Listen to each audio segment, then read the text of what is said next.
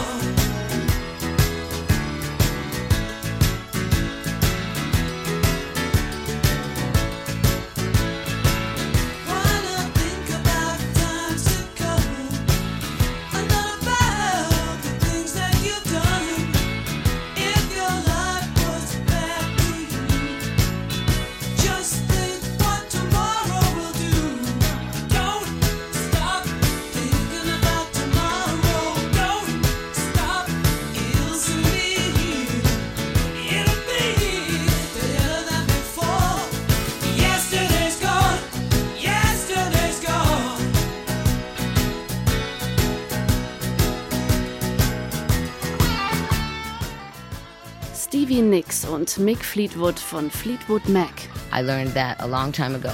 In order to be in this business, if you're a woman, you had to be very feminine, very quiet. If they ask you to do something great, if they did not, don't offer.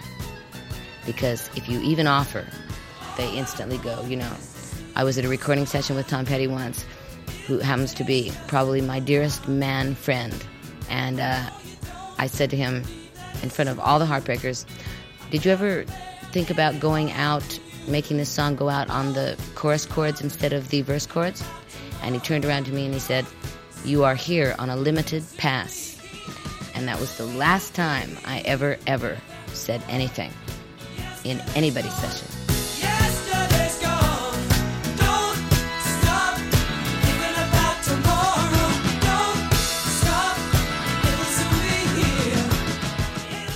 I don't want young people to think it was cool because it wasn't. It was a drag. And it's gone. And I'm very happy that it is gone. You know, it was killing me. You know, unless you really face the truth that you are really in danger of maybe even losing your life. Emotionally, my life was a mess. It was killing me. She hit a brick wall. I think she, like me, in fact, quite a while before me, Stevie ist praktisch durch die Wand gegangen. Sie hat eine ganze Zeit vor mir erkannt, dass sie das nicht überlebt, emotional und auch körperlich. Aber du änderst daran nicht, solange du es nicht wirklich willst. Man redet sich ja bis zum Schluss ein, ach, mir geht's doch gut. Und das ist eine Lüge. Du musst erst erkennen, dass du in Gefahr bist, dass du vielleicht demnächst dein Leben verlieren wirst. Ich war jedenfalls ein Wrack. Ich wusste gar nicht, was eine Beziehung ist. Meine Beziehung, das war die mit meinem Lifestyle, meiner Art zu leben. Und das war nicht gut. Du kannst dann auch nicht mehr reisen. Und ich war nicht mal in dem Sinne süchtig, dass ich immer gebibbert hätte, ich brauche jetzt was. Aber ich habe regelmäßig Kokain geschnupft. Insofern war ich schon süchtig.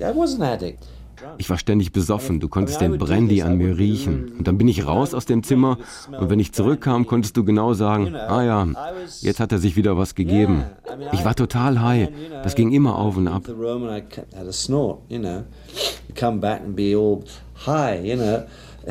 it was like up and down. I still have moments when I go, oh no, that was me.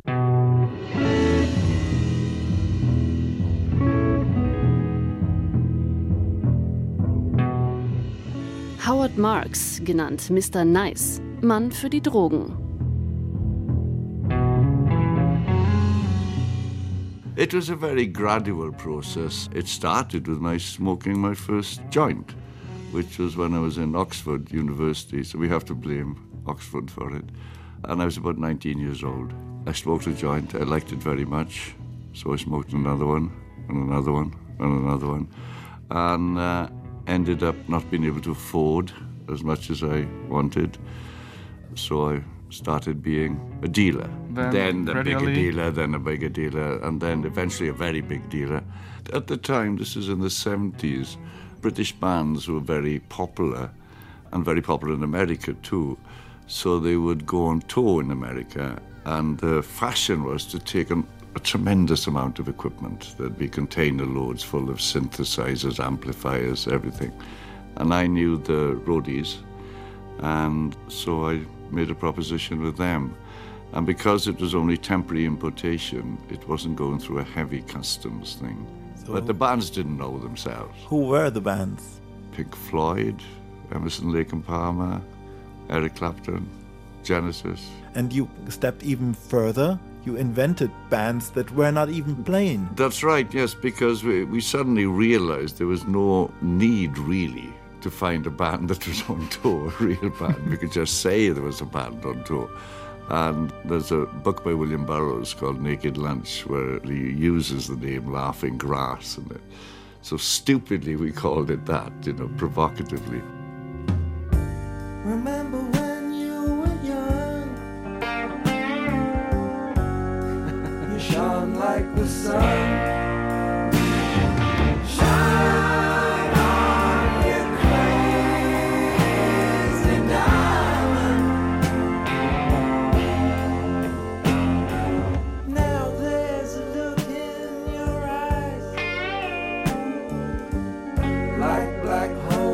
Sky.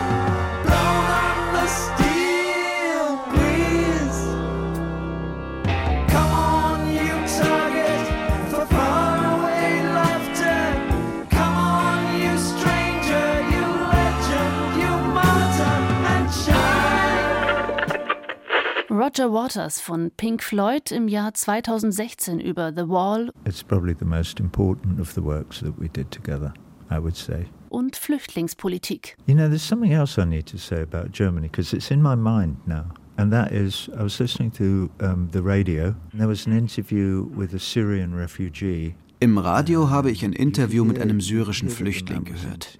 Er hat vor Dankbarkeit geweint und alle Deutschen als Engel bezeichnet. Für ihn war es, als ob er den heiligen Gral erreicht hätte. Er wurde aufgenommen. Seine Kinder bekamen neue Kleider. Er hat die Chance bekommen, vielleicht wieder ein angemessenes Leben führen zu können. Und diese Story hat sich hier in den Ätherwellen verbreitet. Der Rest der Welt ist tief beeindruckt.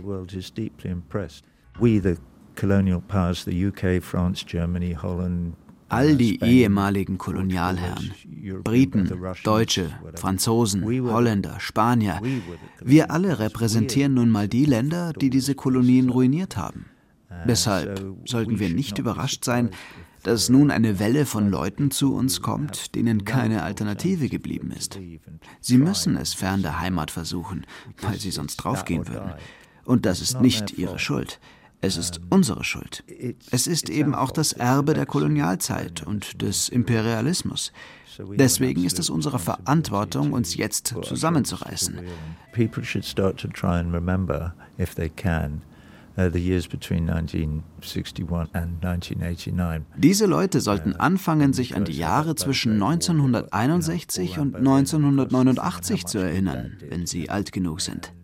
Damals hattet ihr die Berliner Mauer und wir wissen, was mit ihr verbunden war. Insofern ist es politisch absurd, nun wieder über Festungen nachzudenken, nur um damit arme Menschen draußen zu halten. Und wenn man das trotzdem versucht, begibt man sich in eine sehr schwierige und moralisch angreifbare Lage. Denn die Zeit von Festungen ist eigentlich seit dem Mittelalter vorbei und sollte nicht wiederkommen. because the idea of fortresses went out with the Dark Ages and it should never be reintroduced. When my school kids that I have at playing at every show that I have come on stage, it is not by accident that they wear t shirts that say Fear Builds Walls on the front of them. So we need to learn to control our fears and to think of alternatives.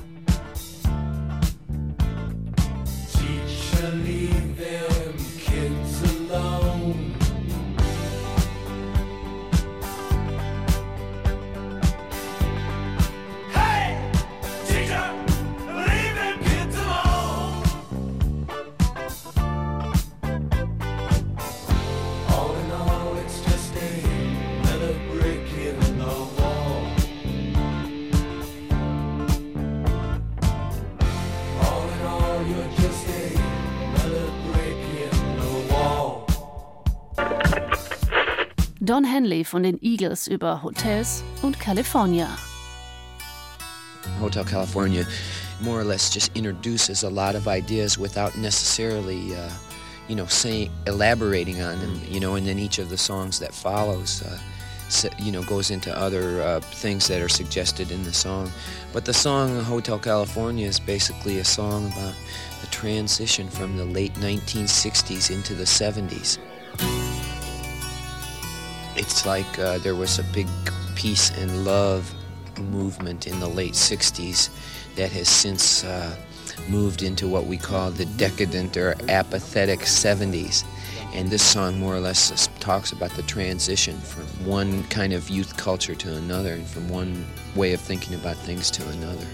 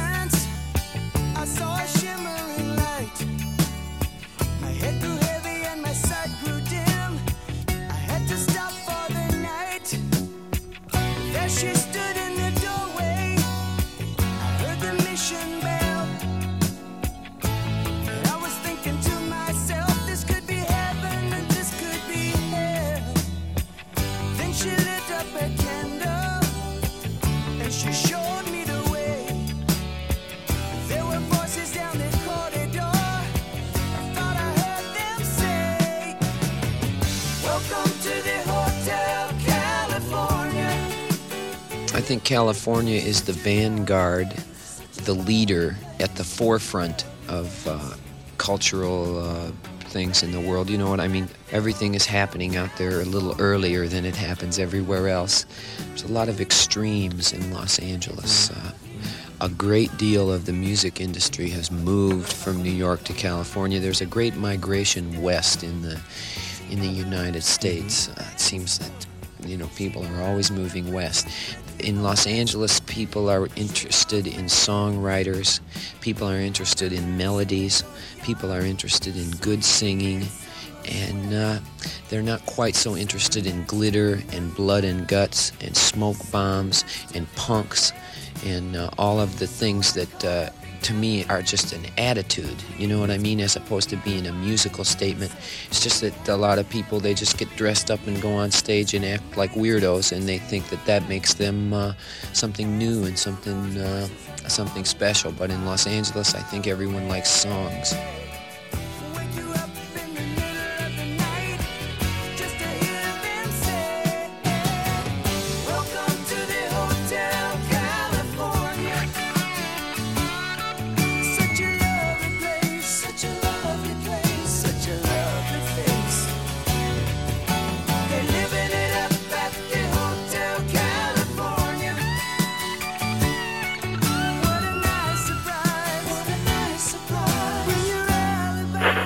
Giorgio Moroder. Was Sie jetzt hören, ist nicht meine Stimme. Es ist ein Vocoder. Was Sie jetzt gehört haben, war ein Vocoder. hätte vielleicht gesungen. At night I wake up with the sheets soaking wet and a freight train running through the middle of my head. Only you cool my desire.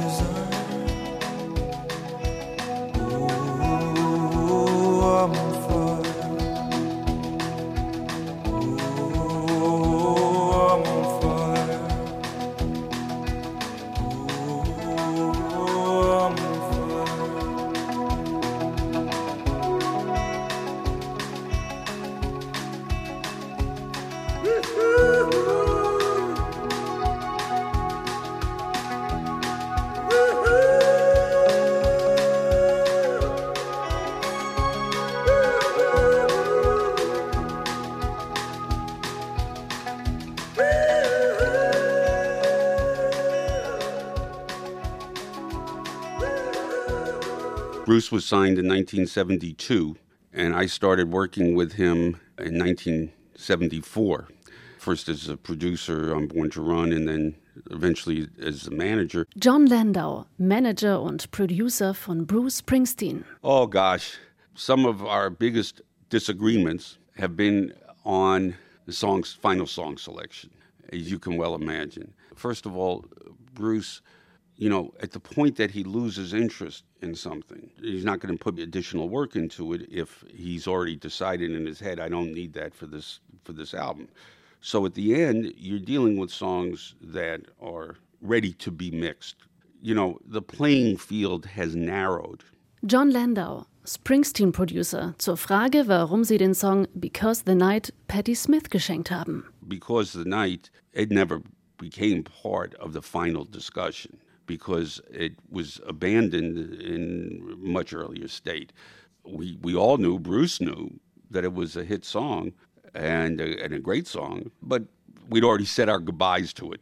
it, was, it was it was gone, and uh, certainly after he gave it to our dear friend Jimmy Iovine and and uh, Patti Smith, who did such a great job with it.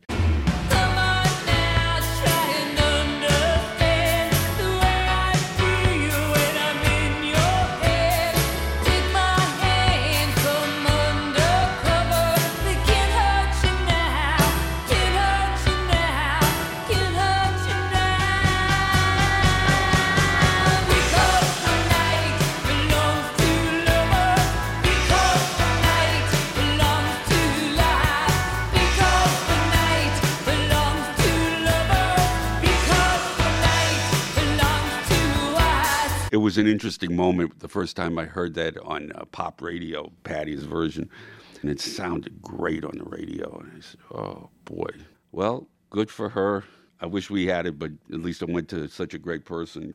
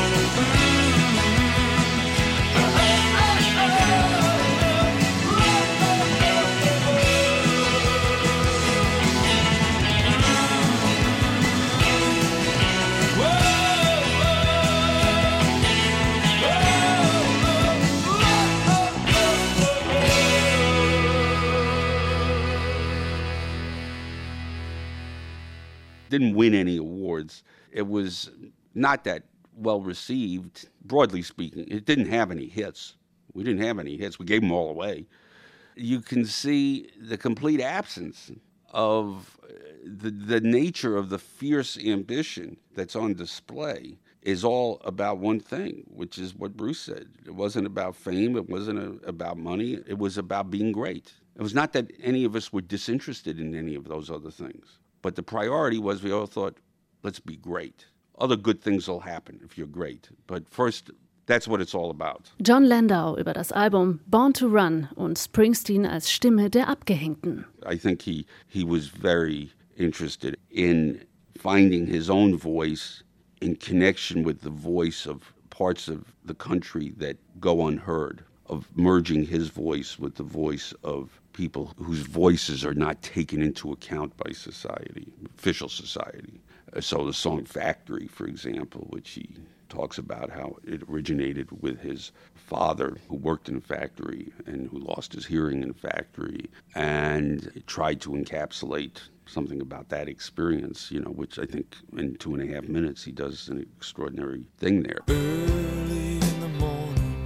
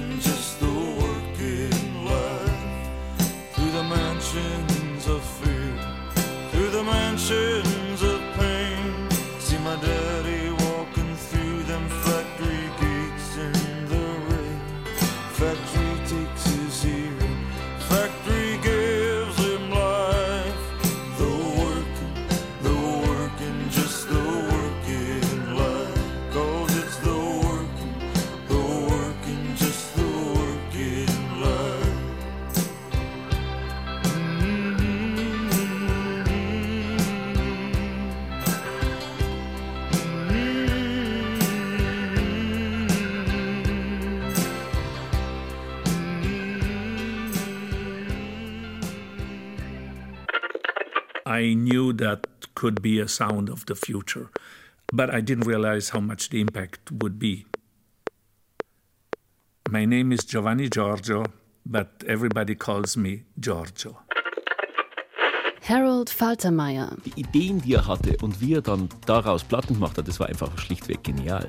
Ich meine, Giorgio war der allererste, der sich mit zwei Revox-Bandmaschinen in einer Küche verschanzt hat und da wochenlang ein Stück aufs andere überspielt hat und hin und zurück und hat dann plötzlich dieses Multitracking da irgendwo mitgeprägt auch. Und der Trommler muss man sich mal vorstellen, der Trommler, der Keith Forsey, der musste dort live trommeln, während wir gemischt haben, die Synthesizer eingespielt haben, teilweise noch, ja.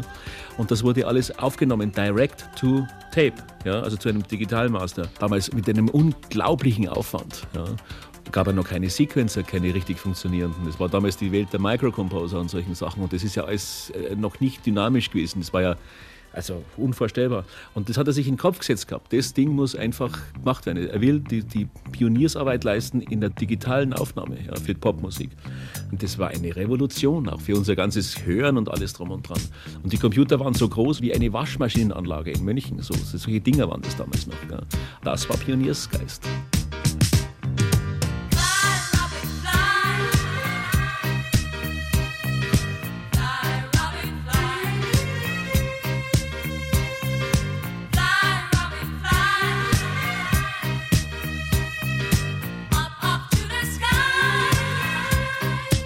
Der Disco-Sound hat einen ganz klaren Parameter gehabt. Es war im oberen Bereich nichts, was störte. Es lief alles irgendwie sehr im unteren Bereich ab, in der Bass-Schlagzeug-Struktur. Und oben hat man halt ein paar Geigen gehabt, irgend sowas, die halt dann irgendwelche Riffs und so Bläsersätze oder sonstiges spielten. Ja. Aber generell ist die Disco-Musik ja auch mit allem, was hinterher an tanzbarer Musik, an Dance-Musik gelaufen ist, immer in irgendeiner Art und Weise vergleichbar gewesen.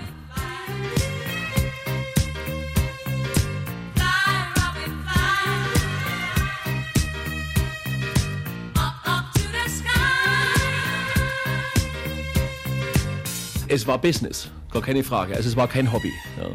Das Herz des Musikers wurde bei der Disco-Zeit sicherlich nicht in den Vordergrund gestellt. Ja. Der George hat zum Beispiel generell, wenn er noch ein paar Spuren gebraucht hat, die Tom-Tom-Spuren vom Kies gelöscht. Weil das war ihm vollkommen wurscht, ob da einer Tom-Toms gespielt hat oder nicht. Und wenn man darüber gemeckert hat, sagt er, ich habe gestern Nacht zwei Spuren gebraucht und ich hatte keine. Habe sie einfach gelöscht. Das war ihm wurscht. Ja. Das Wesentliche war die Vor- und die Floor-Bass-Drum und die Snare und die Hi-Hat.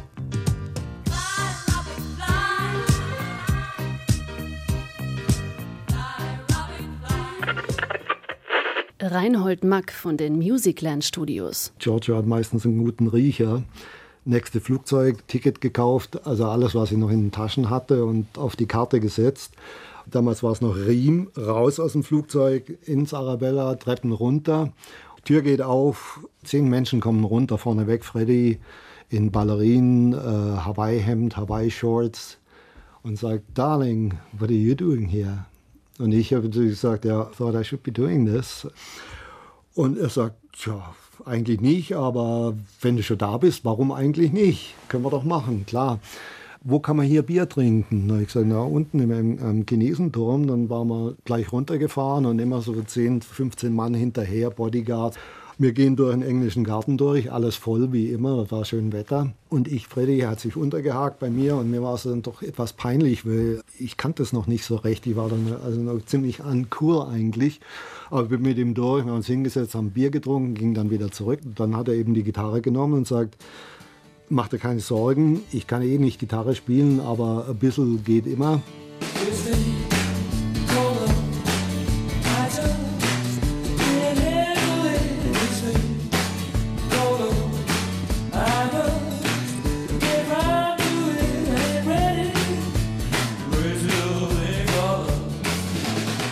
Er nimmt es und Brian May war noch nicht da. Und er sagt, mach schnell, bevor Brian kommt, der macht alles kaputt, dann dauert es wieder fünf Jahre, bis was fertig ist. Und äh, auch gleich gesungen und das war eigentlich nach sechs Stunden stand das ganze Ding. Meins sind ja auch Profis.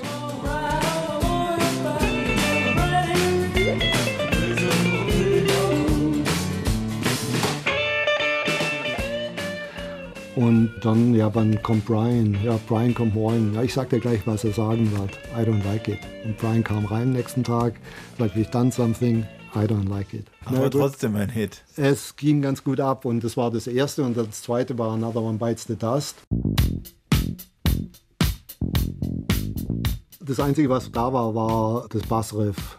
Also das Bom Bom Bom, das war das Einzige, was Herr Dieten hatte und den Titel Another One Bites the Dust. Und äh, das war natürlich etwas wenig. Jetzt haben wir das alles so hintereinander geschnitten und diplomatischerweise konnte man natürlich nicht eine Gitarre spielen oder ein Klavier oder da, dadurch kamen die komischen Geräusche, also wie so eine Rückwärtseinblendung von einem Klavierakkord, um eben darzustellen, das ist ein Placeholder, einfach eine Platzkarte. Da müsste es dann weitergehen, wenn das aufhört. Und das war einfach nur reine Diplomatie, da wir eigentlich sonst die Hände gebunden waren, weil natürlich immer Stress ist, wenn ein Instrument von jemand anders gespielt wird. Wie zum Beispiel bei Princess of the Universe ist eine Gitarre drauf, die Stefan gemacht hat. Und Brian May hat versucht, eine Woche lang, glaube ich, das nachzuahmen. Konnte natürlich nicht, weil wir haben das technisch gemacht. Und äh, ich habe praktisch nur einen Harmonizer runternudeln lassen, eine Oktave. Und das hat keiner rausgekriegt, aber es ist halt einfach klasse. Für mich klingt es immer noch gut. Zumindest zu der Zeit war es also unglaublich.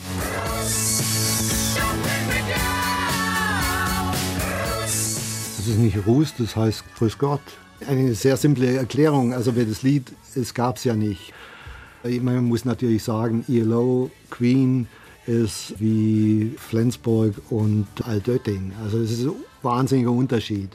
Einen sind freudig äh, und unterstützen einen mit Ideen und der andere ist ein ganz miserabler Mensch, der also schlecht gelaunt. Jeder Engländer ist schlecht gelaunt morgens. Spätestens nach 10, so nach 14 Bieren sitzt er auf dem Schoß, küssen einen ab und sagen, dass man der Beste ist. Am nächsten Tag kennt man sich wieder nicht und dann wird wieder von vorne angefangen. Das über die Monate zermürbt einen das ein bisschen, aber man gewöhnt sich auch dran, dass man überhaupt nicht mehr hinguckt. War das jetzt Elo oder Queen? Das war Elo. Die, äh, die anderen haben ja irgendwie eine ganz andere Bildungsstufe. Also gut, Don't Bring Me Down. Man baut Schicht um Schicht drauf und es wird halt äh, immer voller und dann kam man eben zu dem Punkt, ja, man bräuchte vielleicht auch irgendwie ein paar Worte dazu. ne, ich gesagt, ja gut, dann sag halt, weil es stand die Tour an, dass wir nach Australien gingen, äh, um eine Welttour anzufangen. Und Down Under, Don't Bring Me Down, Bruce. Bruce ist das der übliche Bezeichnung von Australier. Dann habe ich gesagt, na, sag halt Grüß Gott, also so Gruß. Und äh, dann haben wir eben Gruß eingesetzt. Und äh, das ist seither ist es halt Don't Bring Me Down Gruß.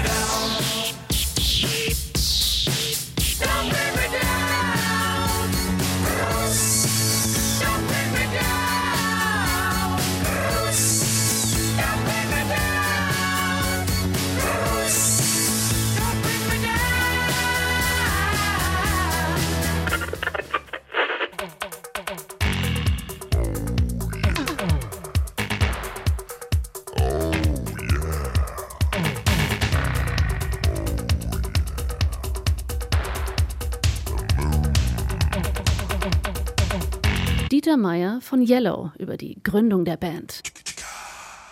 Zusammengekommen sind wir tatsächlich wegen meiner allerersten äh, Platte, diese Cry ja. for Fame, die hat der Blank gehört, geht dann in diesen Plattenladen, das war auch mein Produzent, sagt du, aber wenn du da sowas machst, das ist ja wirklich also nicht so doll, was der Meier da macht, hör dir mal meine Sachen an, ich bin viel besser. Ja, tatsächlich war er das natürlich. Hat eine ganze Kiste voll gehabt mit Tapes. Er war Lastwagenfahrer vom Beruf Boris, also um sein Brot zu verdienen. Und jeden Abend hat er sich geflüchtet da in sein Studio und jeden Abend hat er ein Stück gemacht. Er hat also dann am anderen Tag in seinem Lastwagen sich angehört hat und dann hat er es in diesen Koffer geschmissen. Er hat also tausend Musikstücke gehabt, äh, bevor er überhaupt zum ersten Mal irgendjemandem etwas zum Hören gegeben hat. Ja. Und ich war total begeistert von diesen Stücken. Dieser Mann hat dann eben uns zusammengebracht, hat gesagt, wenn zu Blank, wenn du was machen willst, musst du diese eigenartige Stimme da von diesem Meier nehmen, nicht? Und das hat ihm eigentlich gar nicht so gepasst in Blank, weil Blank hat das so gesehen, als würde jemand in seine Bilder hineinmalen, nicht? Wie jeder Artist ist er natürlich ein Egomane, der nicht will, dass man ihn da und seine Kreise irgendwie stört. Und das hat immer wieder auch zu Spannungen geführt am Anfang, weil er dachte, was soll das, diese Stimme und muss ich diese Kröte fressen? An sich bin ich doch ein großer Musiker. Diese Kröte so mit Schnauzbart. Ja, die Kröte mit Schnauzbart, genau.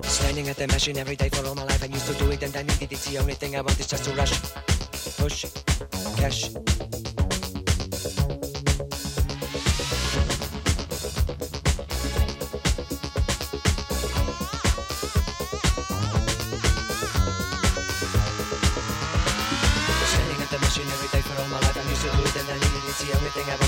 Want is just push, cash. Standing at the machine every day for all my life, I'm used to do it and I need it. It's the only thing I want is just to rush.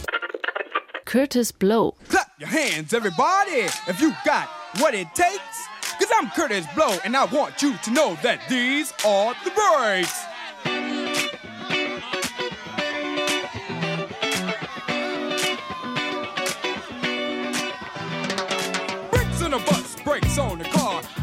Make you a superstar, brakes to win and brakes to lose. But these here will rock your shoes, and these are the brakes. Break it up, break it up, break it up.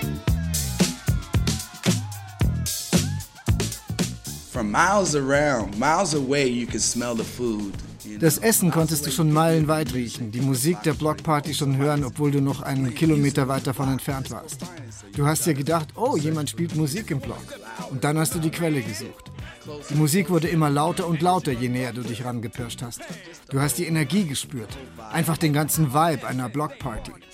Wir haben uns Polizeibarrikaden gekrallt, sie ans Ende der Straße gestellt und die DJs haben währenddessen ihre Anlagen an die Straßenlaternen angeschlossen. Die Straßenlaternen waren am Boden nämlich ganz einfach zu knacken, einfach mit einer Münze aufschrauben. Und dann konntest du für deine Anlage einfach den Strom der Straßenlaternen abzapfen. So hatten wir Strom, umsonst, von der Stadt. Danke. Als die Musik dann lief, und das war das Unglaubliche, strömten die Leute aus ihren Häusern, hatten eine Wahnsinnszeit oder hingen an ihren Fenstern und hörten der Musik zu. Das war einfach ein gutes Gefühl. Irgendwann fingen wir an, Grills auf der Straße aufzustellen und direkt auf der Blockparty Essen zu kochen. Der Duft verbreitete sich meilenweit und wenn du das Essen gerochen hast, hieß es nur, auf geht's. Jemand schmeißt eine Blockparty. Somebody's having a block party. Somebody say, all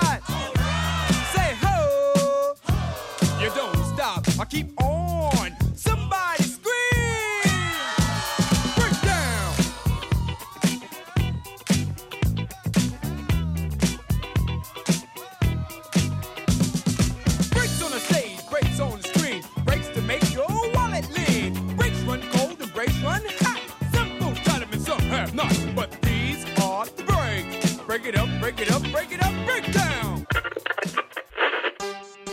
Martin L. Gore über die Anfänge von Depeche Mode.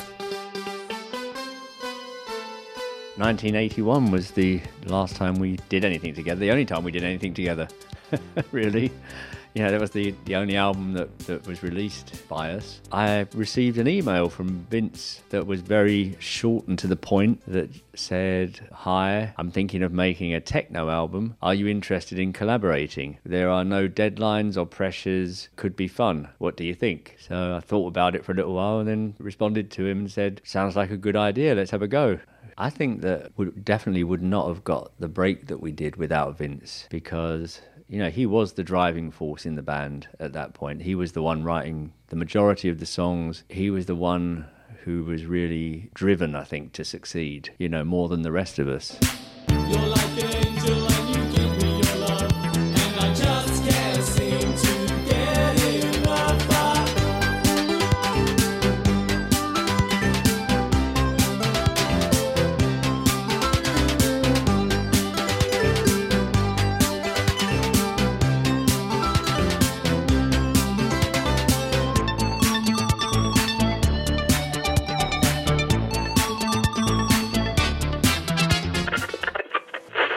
Anthony Kiedis, Sänger der Red Hot Chili Peppers. We decided that you know the Red Hot Chili Peppers were, were meant to continue, and at that point in time, we were blessed with a gift from outer space, who was John Frusciante.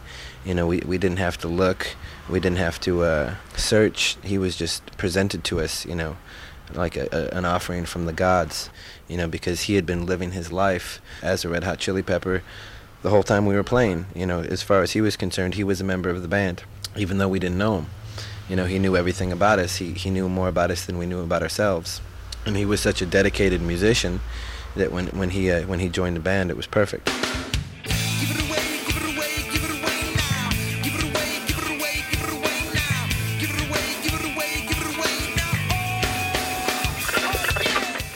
John Frusciante von den Red Hot Chili Peppers. There's no show off shit. Everything's being done to make the other guy sound good. And it was recorded underwater. It was recorded in a house on Laurel Canyon. But see, that house was also located in the fourth dimension. And our cosmic creative juices were flowing so heavily that they just poured out and went up to the ceiling. And ghosts would dance around in it. And we felt we could breathe much easier underwater and the rest of the world didn't even exist when we were making this record. The last album was very much a struggle. It was like, let's really make a great record. We really got to make a great record. Do it, do it, do it, do it now, now, now, now. And uh, and it sounded kind of like this when we were making Mother's Milk. It sounded like. and then uh, when we made Blood Sugar Sex Magik, it sounded like.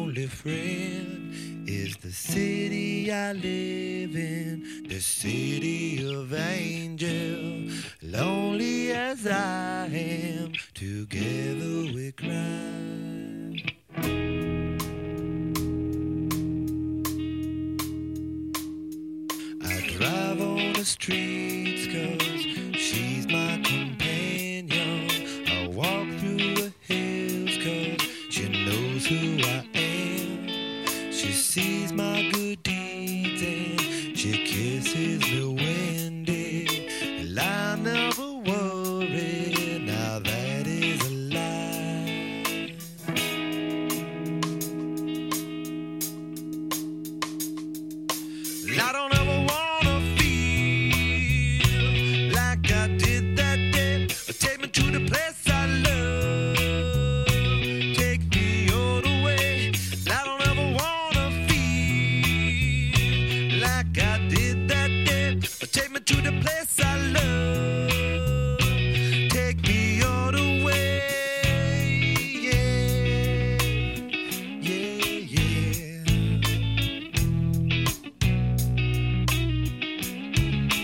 Hendrix more as an inspiration spiritually and, um, and emotionally. And that's the difference between the way I hear what he does and the way that people who think that it's his technique that had to be expounded on because I don't think it can go any further.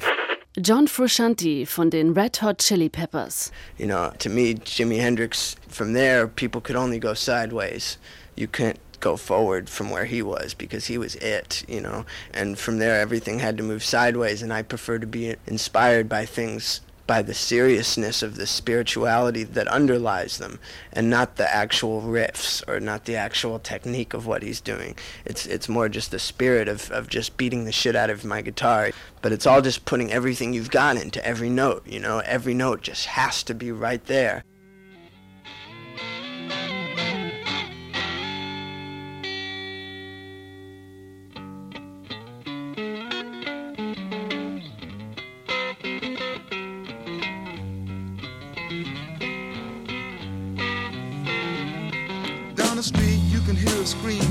disgrace. And she slams the door in his drunken face. And now he stands outside, and all the neighbors start to gossip and drool. He cries, Oh girl, you must be mad. What happened to the sweet love you and me had? Against the door he leans and starts a scene, and his tears fall and burn a garden green. And so castles made of sand fall in the sea eventually. John Frusciante von den Red Hot Chili Peppers. It's the most powerful feeling in the world. For me not to be playing the guitar so much as, as crawling inside of Flea's bass line, you know?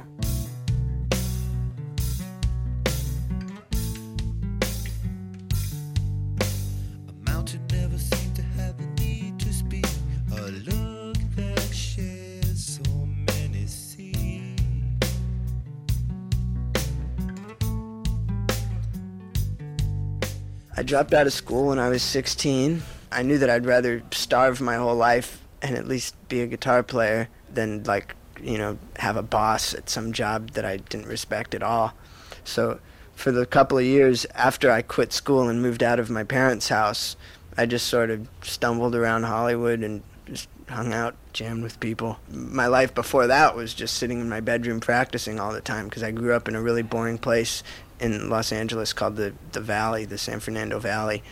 Just the blandest place probably on the face of the earth. And uh, the most exciting thing for me at that time was just to sit in my room and play guitar 15 hours a day. You know, that was just all I did.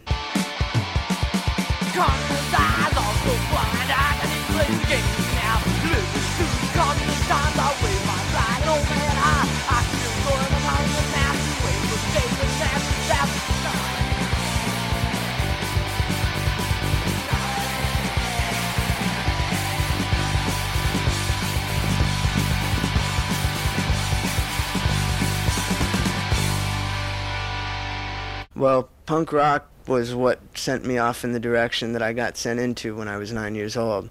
When I was nine years old, I bought the Germs album GI, which I think is the best punk rock album ever made.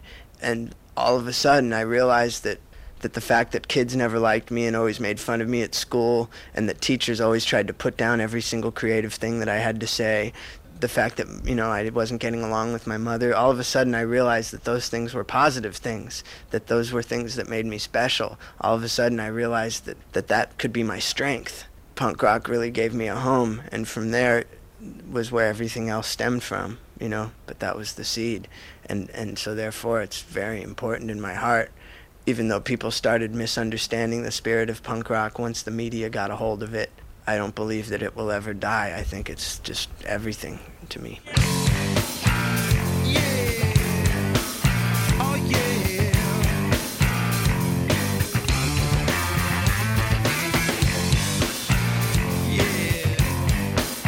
oh,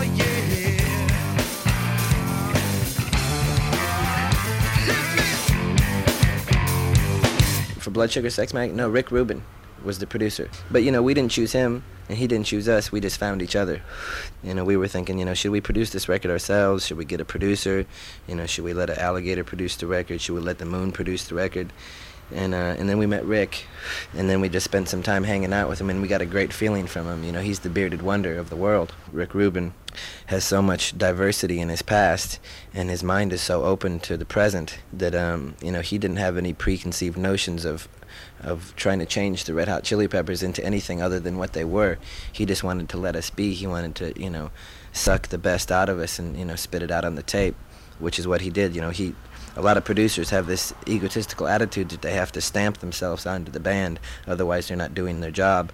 But he, he did his job without having to in, include his ego and he's very intelligent and less is more and sometimes the best thing that he would have to do would be to take something away instead of add something you know he could remove a stroke or he could remove a note and uh, he just made us really relaxed you know and, and relaxation is the key to creative expression because the more relaxed you are the more freely everything can flow through you and uh, as a singer, it's very important for me to trust my producer to the point where I could sing anything in front of him, even if it involved making a fool out of myself. I knew he wasn't going to judge me, and that's very important for me. You know, it's like when Jimi Hendrix would, would record vocals in a studio, he would never look at anybody and he would close his eyes and he'd go into a very dark room, and, and that's the only way that he could relax enough to, you know, sing.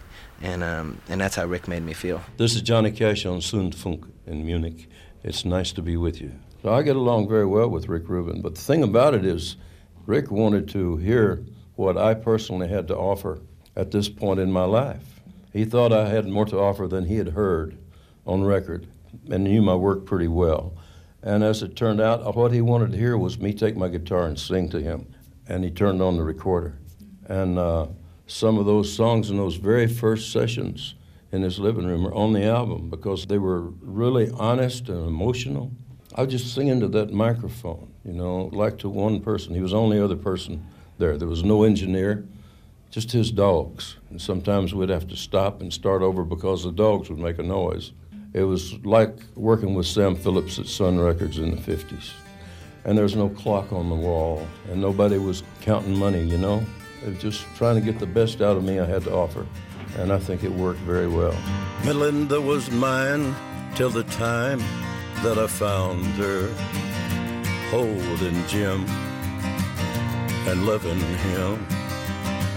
Then Sue came along, loved me strong, that's what I thought me and Sue, but that died too. Don't know that I will, but until I can find me a girl who'll stay and won't play games behind me, I'll be what I am, a solitary man, solitary man. This is the kind of album I've always wanted to do. I talked about doing this album 25 years ago. I talked to Marty Robbins about it. He was a very good friend of mine. I even had a title, Johnny Cash Alone, or Late and Alone, where I would take my guitar and sing songs like as if it's just me and my guitar singing to you. It's that personal. You know, that's the thing I wanted. I wanted to for people to feel like that that I just recorded this album for them, them alone, you know. I sing a lot of uh, songs that you could call American folk songs and story songs. The underdog, the down and out, you know. It's part of American culture, but still, I'm no ambassador. I'm here to sing my songs and entertain. That's about it. I went up to Memphis and I met Delia there. Found her in her parlor and I tied her to her chair. Delia's gone, one more round, Delia's gone. She was low down and trifling, and she was cold and mean. Kind of evil make me want to grab my submachine. Delia's gone, one more round, Delia's gone. First time I shot her, I shot her in the side. Hard to watch her suffer, but with the second shot she died. Delia's gone, one more round, Delia's gone. But jailer, oh jailer, jailer, I can't sleep. Cause all around my bedside I hear the patter of Delia's feet. Delia's gone, one more round, Delia's gone. Hi, this is Neneh Cherry, and you are listening to Zündfunk. Don't give up. I miss dancing, you know, like when I don't dance and like hearing music on a serious sound system, you know, it's like it can be like euphoric. It can be like like a holy experience. Like you can see the the hear victory, you know.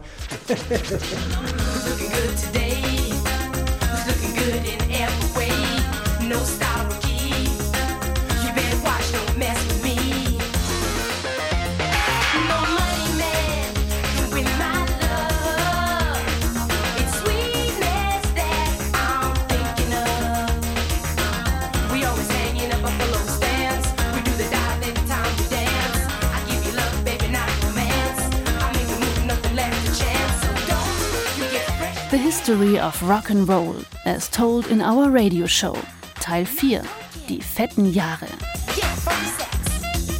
Sendung von Michael Bartle. Produktion Rainer Schaller. So thanks again, friends, for coming, and uh, I hope you enjoy the music.